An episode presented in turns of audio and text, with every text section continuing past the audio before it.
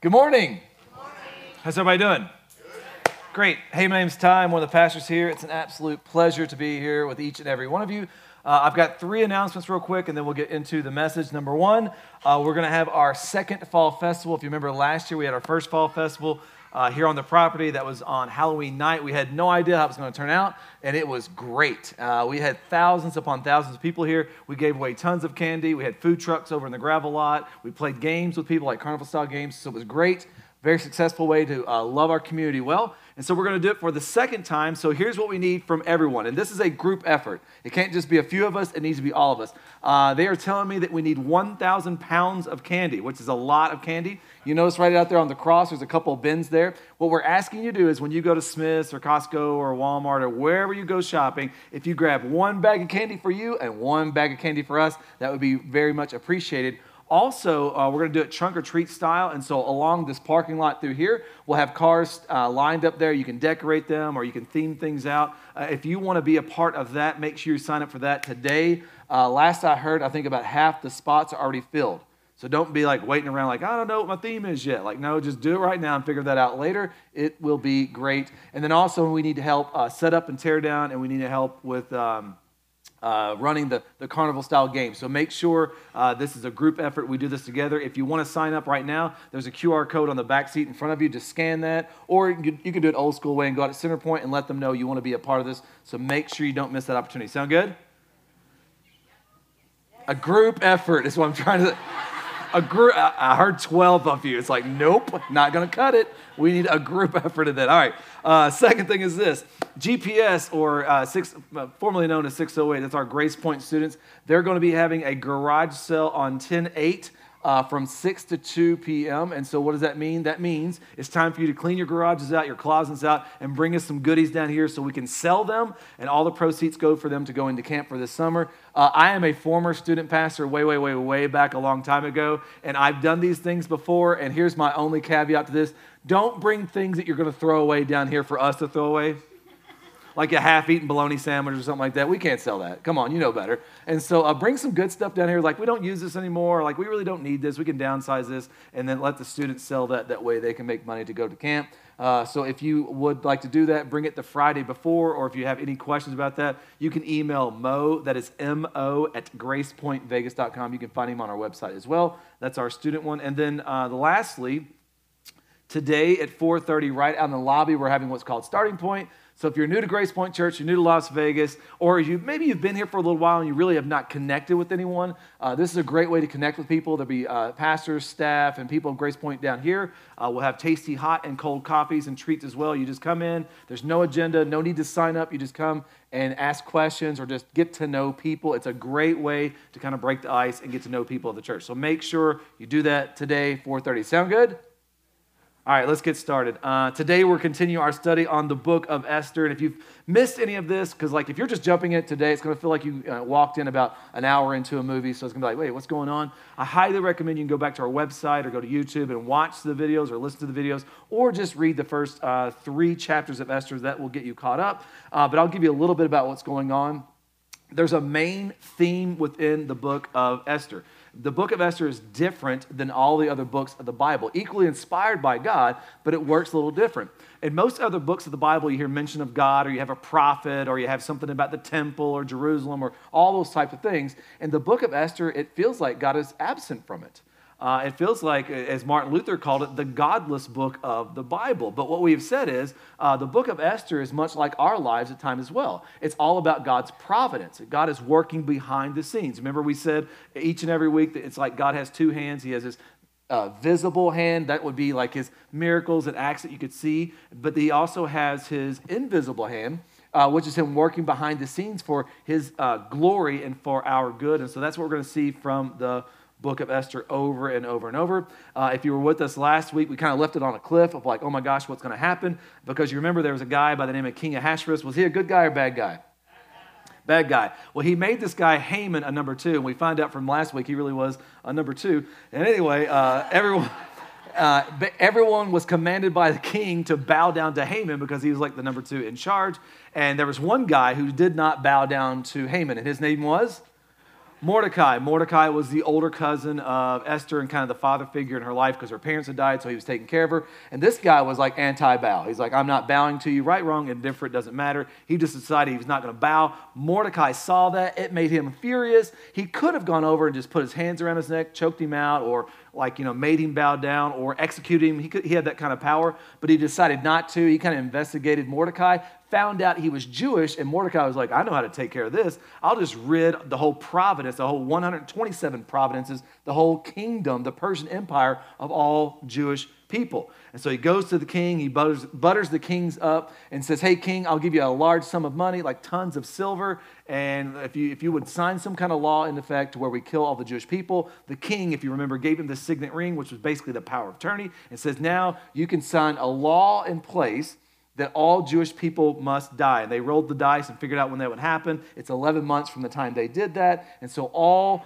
15 million people, historians say, 15 million Jewish people in the empire are going to die. And it's not just like um, the Persian Empire sending out the army to kill them all. No, they're saying to everyone, because they sent out a letter to everyone in the province hey, on this date, all Jewish people must die. And if you kill them, you can take their possessions. How messed up is that? Super messed up. But like, I guess it would encourage people like, oh man, I really like their house. I really like their camel. I really like their PlayStation. I'm going to take it. I will kill them on this day. And so it was a very, very messed up thing. And so we ended right there from last week. Are you caught up? They didn't have PlayStation then. All right, what's going to happen? We're going to be in Esther chapter 4. If you got your Bible, go to Esther chapter 4. If you don't have a Bible here at Grace Point Church, we always lovingly say you're going to need a Bible. We lead, teach, and preach from the Bible. We love our Bibles. And so if you don't own a Bible, we want you to have one. We have them in English and Spanish right up here at the front tables. We have them at Center Point. We have fancy Bibles out there on the right when you walk out. Uh, those are like display. You can order one of those up. And if you've got a smartphone, you can download YouVersion and click Grace Point Vegas, and all the fun stuff from today will pop up. Esther chapter 4. Are you there? Did I say Ephesians 4? No, I thought I said it earlier. Esther 4. Okay, my bad. It's been a long weekend. Here we go. Esther chapter 4, verse 1. When Mordecai learned of all that had been done, everything I previously said, Mordecai tore his clothes, put on sackcloth and ashes, and went out into the midst of the city, and he cried out with a loud and bitter cry. Okay, so you have to imagine Mordecai hears word that the king has signed this edict, this law, that all the Jewish people must die based upon what Mordecai didn't do, bowing down to Haman. And Mordecai is just, he's grieving, he's lamenting, he's sad. And so he takes all of his clothes off, he goes into the closet, he pulls out this, this garment, this really heavy, probably made out of uh, goat's uh, hair garment, and puts it on. Now, this goat skin, this, this sackcloth, it, it, would be what they would carry grain in or whatever. If you're from the country, it would be burlap. Uh, you know what burlap is? If you know what burlap is, or if you're just kind of reading into the story, is it comfortable or uncomfortable?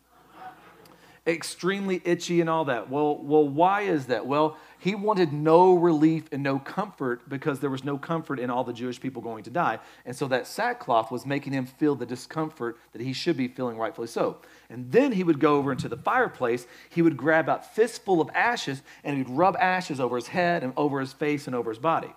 Now, why would he do that as well? Because ashes is a symbol for death and he was walking around basically uncomfortable with this scene of death on him. Why? Because death was coming to them. And so he is grieving, he is lamenting, and he is mourning all that's going on. You got that part so far? Very important part. Verse 2 he, being Mordecai, went up to the entrance of the king's gate. Now, remember what we said beginning of this. Whenever you read the king's gate, that's the very important place. Like that is the, the central. That is like Washington, D.C. right there. That's like the most important place within the town. So they went up to the, the king's gate, for no one was allowed to enter the king's gate clothed in sackcloth.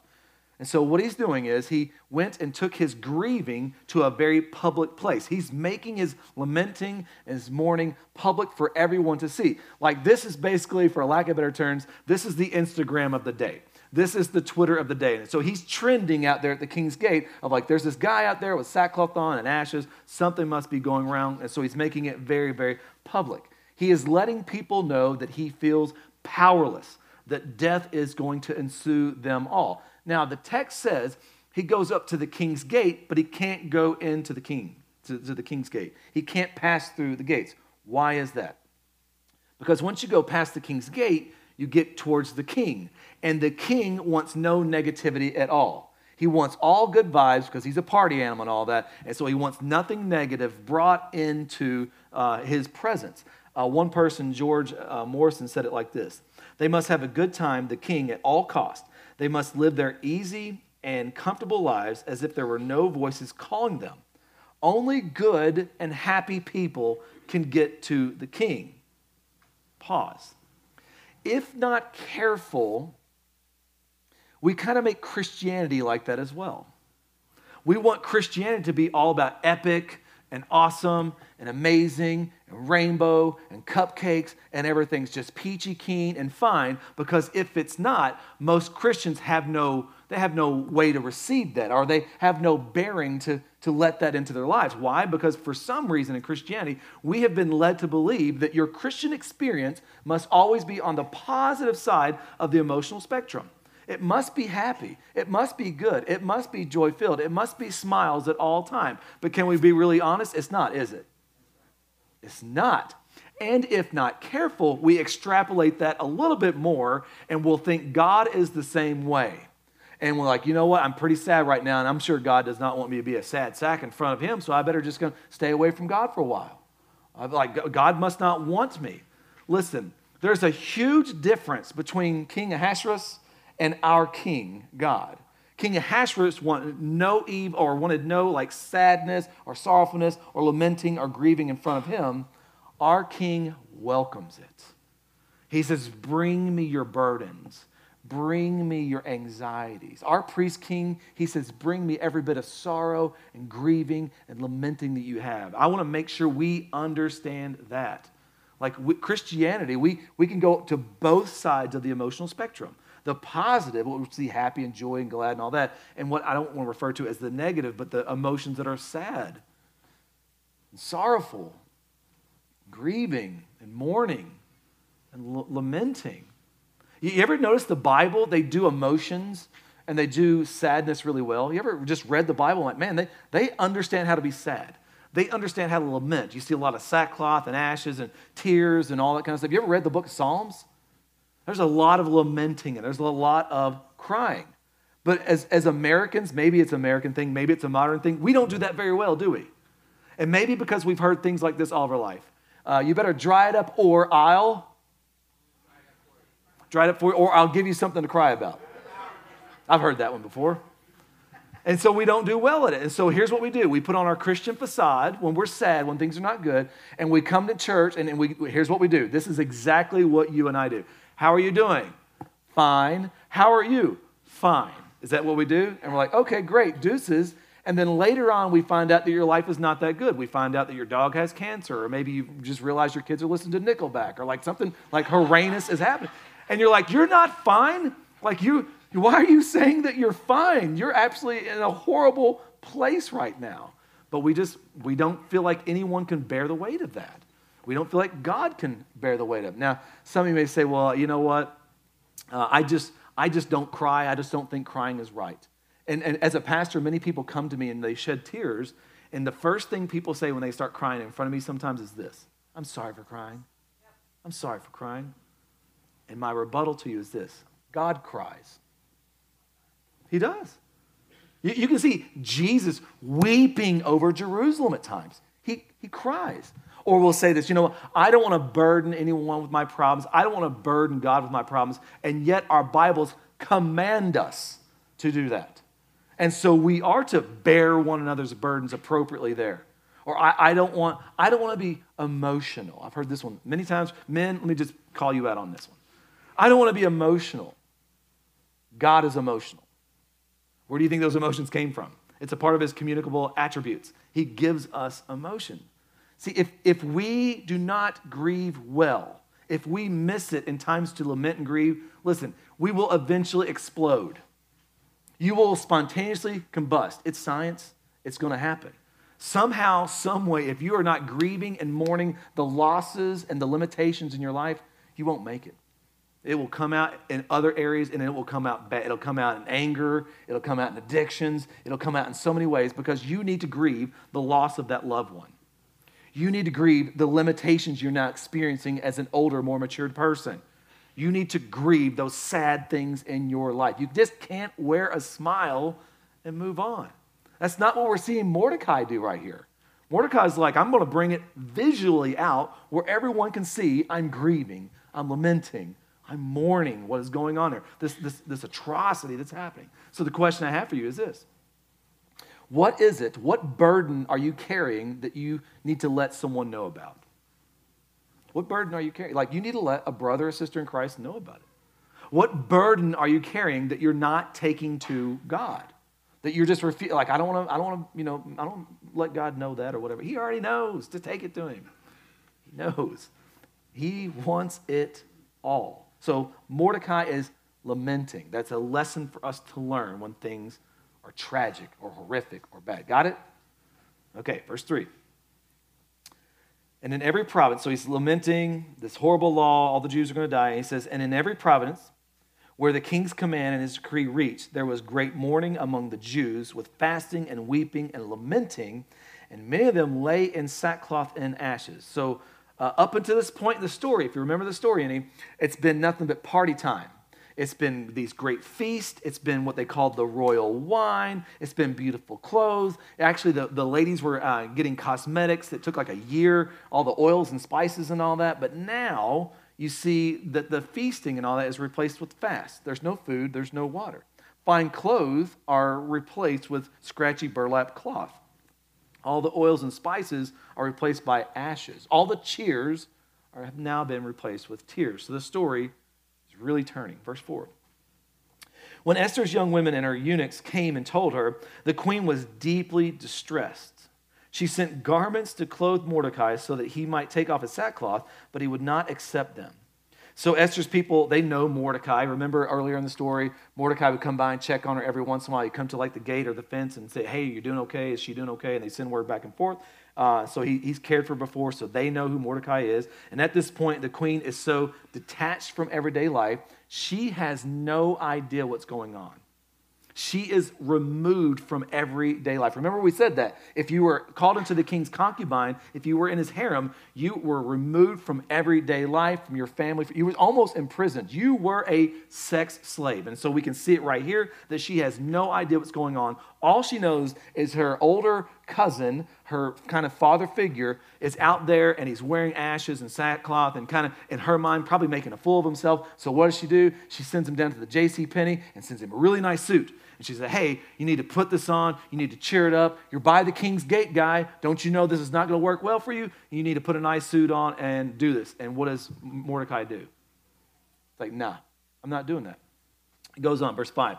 Then Esther called to Hathach, uh, one of the king's eunuchs, who had been appointed to attend her, and ordered him to go to Mordecai to learn what this was and why it was. So she wanted some information. She needed some in- intel. So she, uh, she sends out Hathach uh, to go find out. Verse 6 Hathach went out to Mordecai in the open square of the city in front of the king's gate. Remember, Esther has no idea that all Jewish people, probably 15 million of them, are going to die in 11 months. Side note, side note, what is Esther? Keep that in mind. So she can't go see him face to face. Remember, she's kind of locked up. Uh, so she sends her eunuch. So, verse 7 Mordecai told him all that had happened to him and the exact sum of money that Haman had promised to pay into the king's treasuries for the destruction of the Jews. And so Mordecai, he tells of this demonic plan. Remember, uh, yesterday, or uh, yesterday, last week, I said it's, it's not just an evil plan that Haman had. We believe it to be a demonic plan. Uh, Satan wants nothing more than to destroy God's plan and God's people.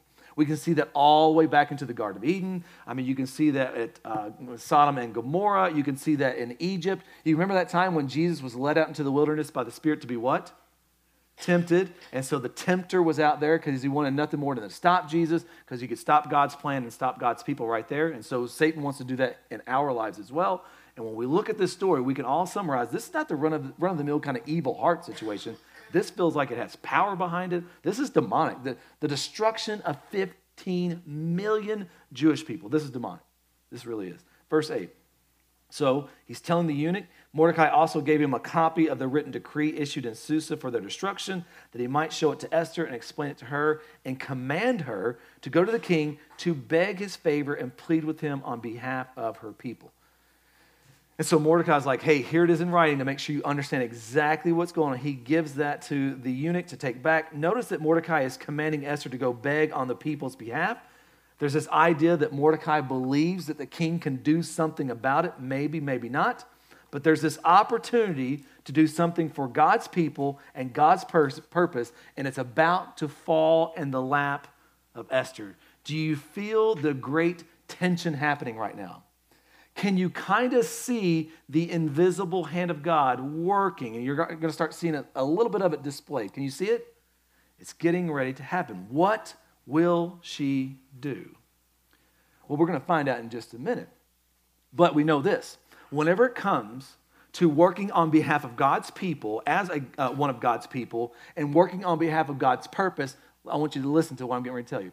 It will always cost you something. Always. It's not a free endeavor. It always it may cost you reputation, it may cost you some skin in the game, it may cost you re, your resources, it may cost of your time, it may cost you so much. It may cost you your life, and that's what we're going to find out about Esther right here. It may cost her her life. So what do we do about that?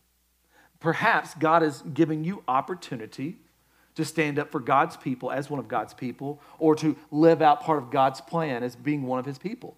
My question for you is what are you going to do with that opportunity when it lands at your lap? Perhaps God has already been uh, nudging you or showing you something he wants you to do. He is calling you or giving you an opportunity for something. Even before we get to Esther, let's start with us first. What is God calling you to do in this season?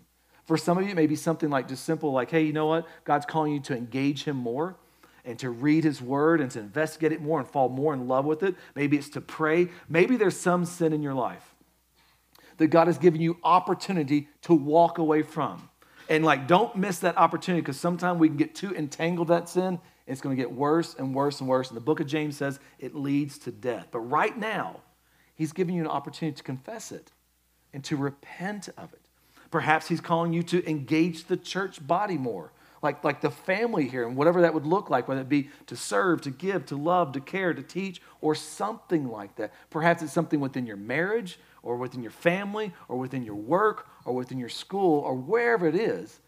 But God is giving you an opportunity. What are you going to do with the opportunity? Now, if you're anything like me, you can come up with 100 excuses not to obey God and to follow God. Am I right? Okay, I'll be the only sinner in the room right now. You guys are way better than me. What? Take this mic off. You guys do this. Like I can't. Like if God calls me to do something, like, oh God, that's too, that's hard. God, come on, not me. And I'm always like, not me, somebody else. But if not me, then who? I'm like, oh God, I'll do that. I'll do that later on. Whatever that is, you're like, let's, let's take care of this later on, God. If not now, when? So I think that's the question that we that we need to ask. Because here's, here's sometimes what God will use in our life to motivate our obedience to his opportunities. And it's crisis. Because they're going through what I believe we would call a crisis. And many of you here, I know your stories. I know your stories. And like you want to avoid crisis with all you can, and you don't want any hardships in your life. But I know many of your stories, and you've gone through the ringer, haven't you?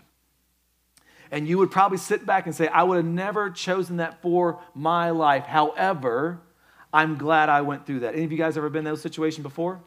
Give me, give me a little high sound like, yep. Because after that, you went through that, you would say, I grew more than I've ever grown in my life. I feel closer to the Lord than I've ever felt in my life. I feel closer to my spouse, my family, my kids, my church than I ever have before in my life. And you would never pick that, and yet you went through it.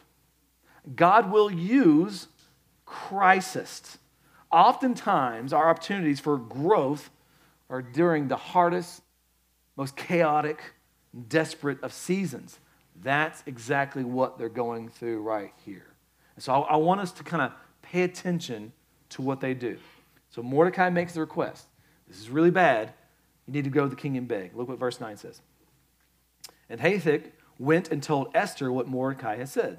Then Esther spoke to Hathach and commanded him to go to Mordecai. So you see that the eunuch is going back and forth, back and forth. You see that, right? Make sure you play that in your head. Says verse 11 All the king's servants and the king's people, the king's providences, know that if any man or woman goes into the king inside the inner courts without being called, there is but one law to be put to death, except the one whom the king holds out the golden scepter so that he may live. But as for me, this being Esther, I have not been called to come into the king these 30 days. Clue. They told Mordecai what Esther had said. So let me kind of set the scene for you. The king's there in the throne room, probably a big chamber, big room, big ballroom type thing. If you were to go to the king's chamber, you made it to that far, the king would see you from far off. If the king were to take his scepter, and a scepter is kind of like, you've probably seen movies, the scepter is like this like golden staff thing, a ball in the end or a crown or something like that. If the king were to tip it towards your way, then he is inviting you in. You come and touch the scepter in a, in, in, a, in a sign of saying, You're an authority, you're above me, and I am beneath you. I am kind of groveling. You're to touch the scepter, and you're welcomed in. However, if the king does not tip the scepter to you, you know what happens? They say in these time periods that there would be axemen behind them you know, guys with the hoods on, the big axes, like you've seen the movies before. And they, if he didn't tip the scepter, they'd walk over there, yeek, and just chop, and your head would fall off, and everybody would laugh and make fun of you. So Esther knows this. And she is now faced with this fact of if I go to the king uninvited, I may lose my head.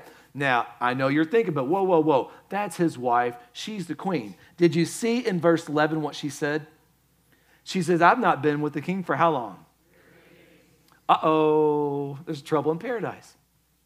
Like that's his wife, that's his lady friend. But here's the thing about the king he has a whole harem, whole concubine. He has, has more lady friends than he knows what to do with. And so here's some speculation the text doesn't give us, but perhaps she has fallen out of favor with the, the, the, king, or he has got a new pet, or he is just, because here's the thing about this king we know, he's not been sleeping alone for those 30 days, if you know what I mean. Hint, wink.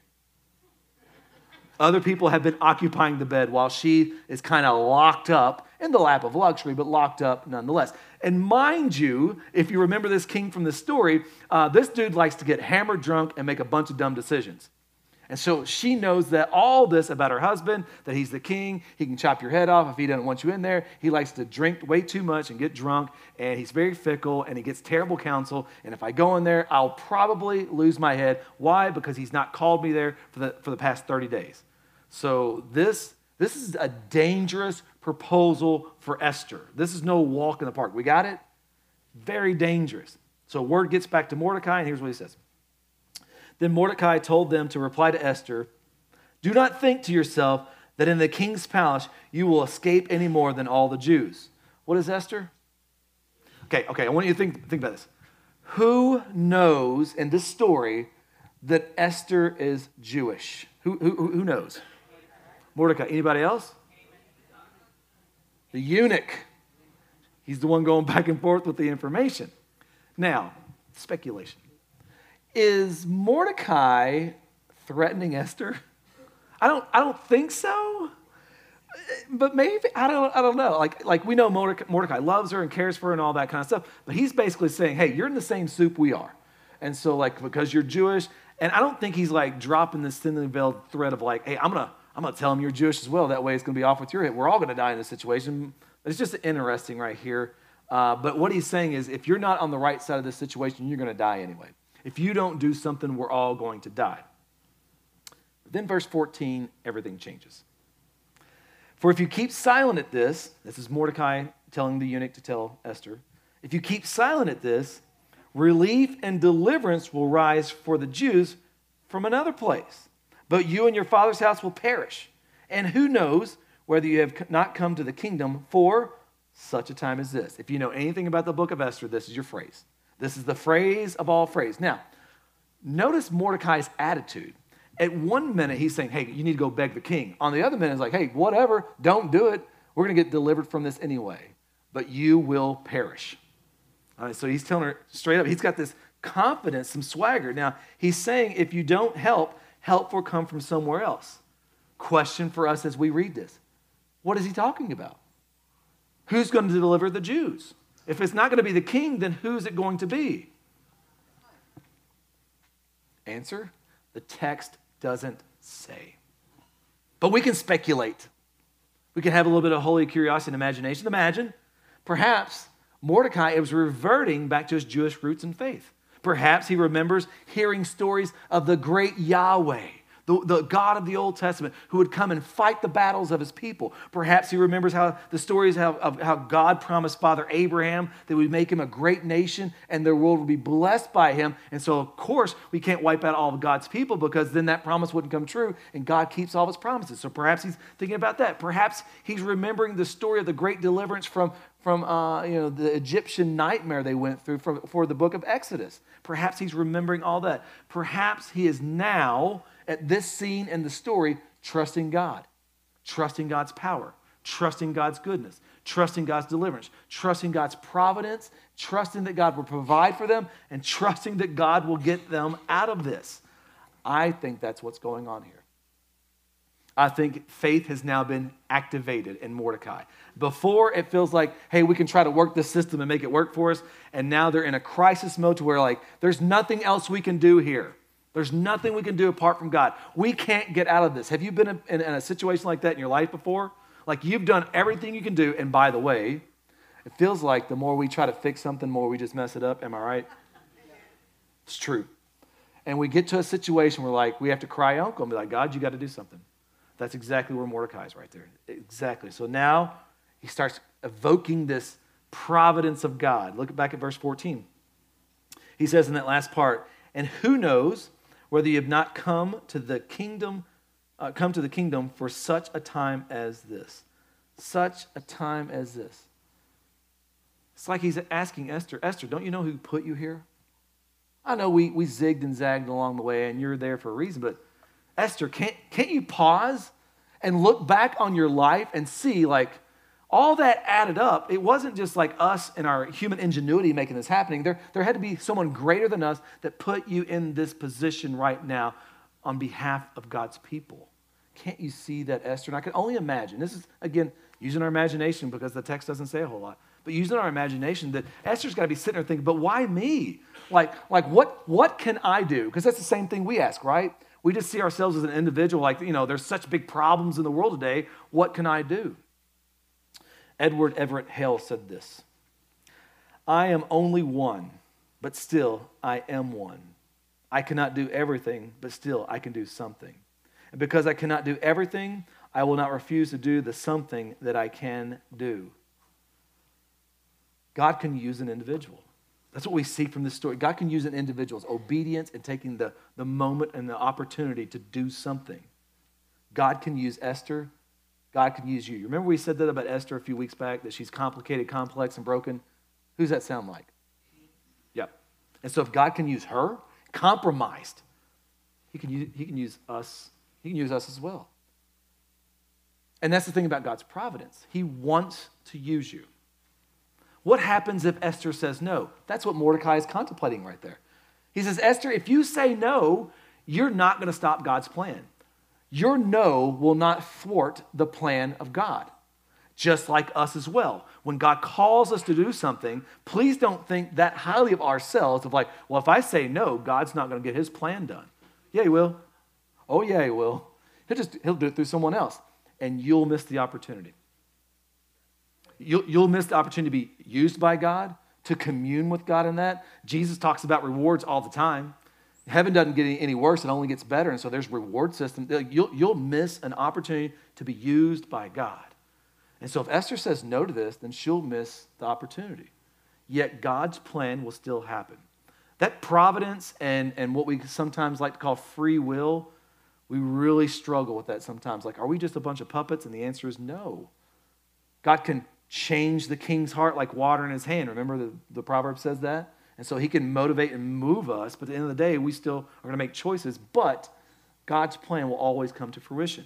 A.W. Tozer, great theologian of old, he gave a great uh, analogy of this. He said this He says, Picture or envision a ship where there's a captain determined to get that boat to the port, to take it on a long journey across a very rough sea, but he's determined to get it into its destination port. Ultimately, that captain is in charge, he's in control, he's the sovereign. Now, on that ship, let's say there are many, many passengers. Those passengers make lots of decisions, and they're free to make the decisions. They interact and they can do all kinds of things, but ultimately, the captain will get that ship to its intended port. It means that all the decisions that are made by those who are doing who are along for the voyage, they're morally responsible. If they're sinning, rebelling, causing mutiny, harming one another, whatever they do, they're responsible for that. But the captain's will cannot be overtaken. That captain will get the ship to the intended port. So we have a responsibility to respond to God with yes.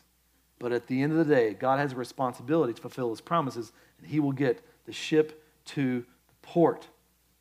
I mean, when we think about Esther and Mordecai right here, they have an opportunity to tap out of this. But ultimately, and we can look on it from this side of history, God got his ship to the port. He saves his people. Spoiler alert, we'll learn more about that along the way. But it comes the same thing to us as well. I want us to know that God, when He promises us that He will never leave us or forsake us, when He promises us that there's salvation for us, when He makes those promises, He will get us home.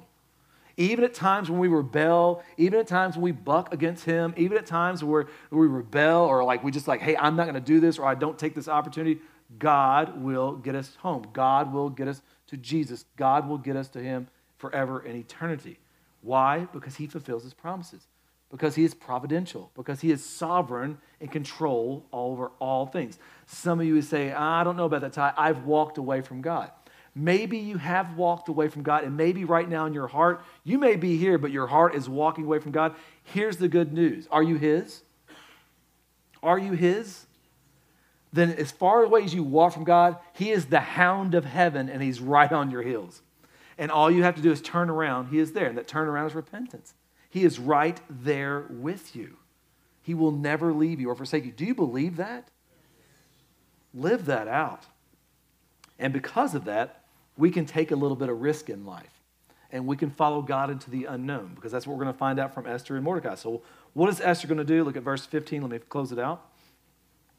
Esther told them uh, to reply to Mordecai Go gather all the Jews to be found in Susa and hold a fast on my behalf, and do not eat or drink for three days, night, three days, night or day. That's an interesting number. And I and my young woman will also fast as you do. Then I will go to the king, though it is against the law, and if I perish, I perish. Mordecai then went away and did everything that Esther had said. So she said, Yes, I'll go to the king and I'm going to fast, and I'm going to have my ladies here fast. You're going to have all the, the Jewish people fast. Interesting. Remember, to go into the king, she went under like a year's worth of purification. She had to be perfect, spotless, and beautiful. Remember that? Now, if you, you ever fasted for three days from food and water, you look awful. Let me just say, like you look, you look very sickly. Uh, and so, like, she's getting ready to go in there. I mean, three days without water. That's like that's like the death period. Like, you got to watch out for that. Like, totally dehydrated and she's going to go into the king. So she is going to risk everything. And she says that we're going to fast. Now, when they use the word fast here, and a little bit before this, this is the first time we get a spiritual word in, in the book of uh, Esther, right? It doesn't say fast and pray. Why does it, why does it omit prayer? I don't know. Uh, we usually uh, put prayer and fasting together. It's probably assumed right here. With the king and Haman, they're all feasting, but God's people are going to fast. So here's a question for us why do we fast? Or why should God's people fast? Well, desperate times calls for desperate measures, and they're all about to lose their life. They're all about to die. And so uh, they, they want to call upon God and they want to be attuned with God. And so they're going to fast in order to, um, to call upon God. Why should we fast? Well, uh, you see it throughout the Bible when big decisions are to be made or when there's big risk to be happen for God the people of God fast. And so maybe in your life there's a big risk coming up or a big decision, maybe that has to do with home or that has with your family or work or like ministry or something like that. We are called to fast. Remember when Jesus, Jesus in the, uh, remember the Sermon on the Mount? He assumes that all of us are fasting. But, but we don't, do we? Crickets.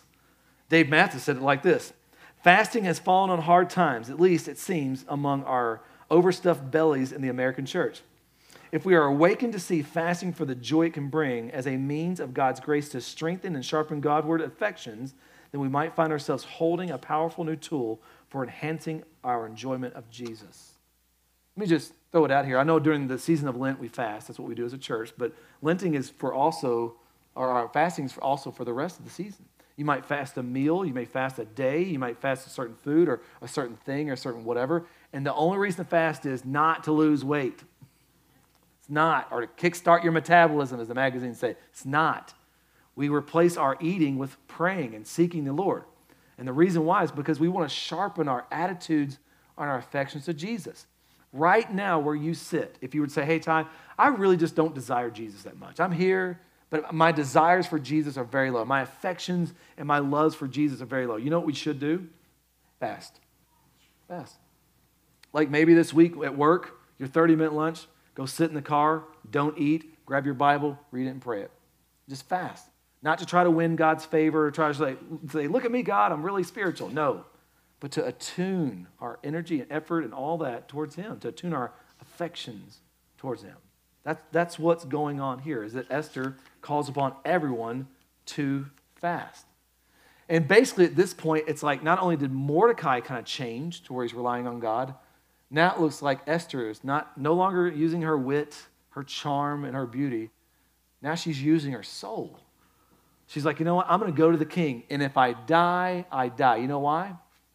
Because now she values God and the, and the ways of God and the purpose of God more than her life. You know how, uh, uh, uh, how much of an unstoppable person that makes us if we value Jesus? He's our greatest treasure. Eternity, his kingdom's our greatest treasure. We're unstoppable. Why? No one can threaten your life anymore. No, like what, if you make whatever it is your greatest treasure, maybe it's your kids, maybe it's your money, maybe it's your comfort, People can threaten that. I can take that away. But when my greatest treasure is Jesus, no one can take that away. No one can threaten that. You're unstoppable. And she says, If I die, I die. It's the same thing Paul said. Remember the Apostle Paul? He says, To live as Christ is what? To die as gain. He's like, I'm an unstoppable person. He was in prison when they did that. I'm sure that just made the guards mad. They're like, Hey, Paul, straighten up or we're going to kill you. He's like, Okay. No, we're going to make you live. He's like, Okay. Either way, it's fine with me. He's like, They can't do anything about him. Why? Jesus was his greatest treasure. And she's making the sacrifice for all the people. Now, she's going to go be the mediator. She's going to go to the king on behalf of the people. You know who that reminds me of? Jesus. Think about the parallels in the story. See, we sometimes think we need a mediator to go on our behalf to God. We think we need a pastor or a pope or a saint or somebody like that, but we really don't. Those people are in the same soup we are. They're all a part of sinful humanity just like we are. That we can actually go to our king. But there's a lot of caveats to go with that. King Ahasuerus, he was a very dangerous king, and you could not go to him, especially if you were sad or, or not summoned or anything like that, or you could die. There's some similarities with our king as well. We cannot go to our king because he is holy, and you and I, we are not holy, are we? And so something must happen. God fixes that problem. He sends us Jesus. God comes to us, takes on perfection, takes on humanity, and is perfect for us and lives on our behalf. He is God in the flesh, similar to what Esther does. Esther says, I want to save my people, so if I die, I die. God says, I'm going to save my people, and so I will die. And He comes, He dies on our behalf. He takes the punishment for us. And because He's done that, now He, Jesus, is our mediator between us and God. 1 Timothy 2 says this There is one God and there is one mediator between God and man, the man Christ Jesus. So we no longer need someone to stand on our behalf because we have Jesus on our behalf. And we can go to God now. And look what it says in Hebrews 4:16. It says, Let us then with confidence draw near to the throne of grace that we may receive mercy and find grace and help in time of needs. Do you hear that? You and I can go to God with confidence. We can approach Him. No longer do we have to run away from God. No longer do we have to hide from God. No longer do we have to be like religious or spiritual. No, we can with confidence go to God and we can receive mercy and receive grace. That's the good news of the gospel. And I think way, way, way back, this is what the book of Esther is pointing us to is that Jesus provides this way to where we can go straight to the king because of what he's done. Now, what is going to happen in the rest of the story? She's getting ready to go to the king. She's getting ready to put her neck on the line. She might die. All 15 million of the Jewish people may die. What will happen next? You have to come back and find out next week. Let's pray. Father, thank you so much just for your unbelievable love, grace, and mercy. And we're just grateful that we can approach you now. We can come to you in prayer. We can come to you in your presence and approach you all because of what Jesus has done on our behalf.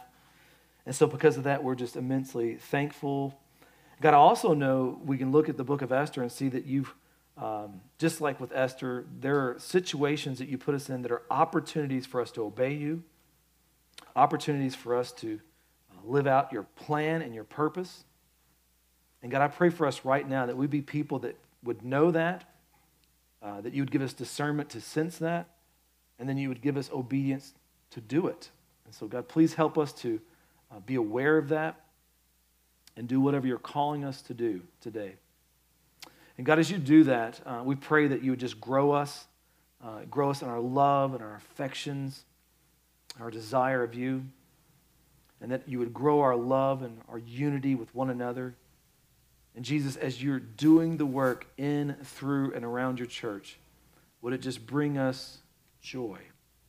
Father, I also pray for just brothers and sisters going through really tough times right now.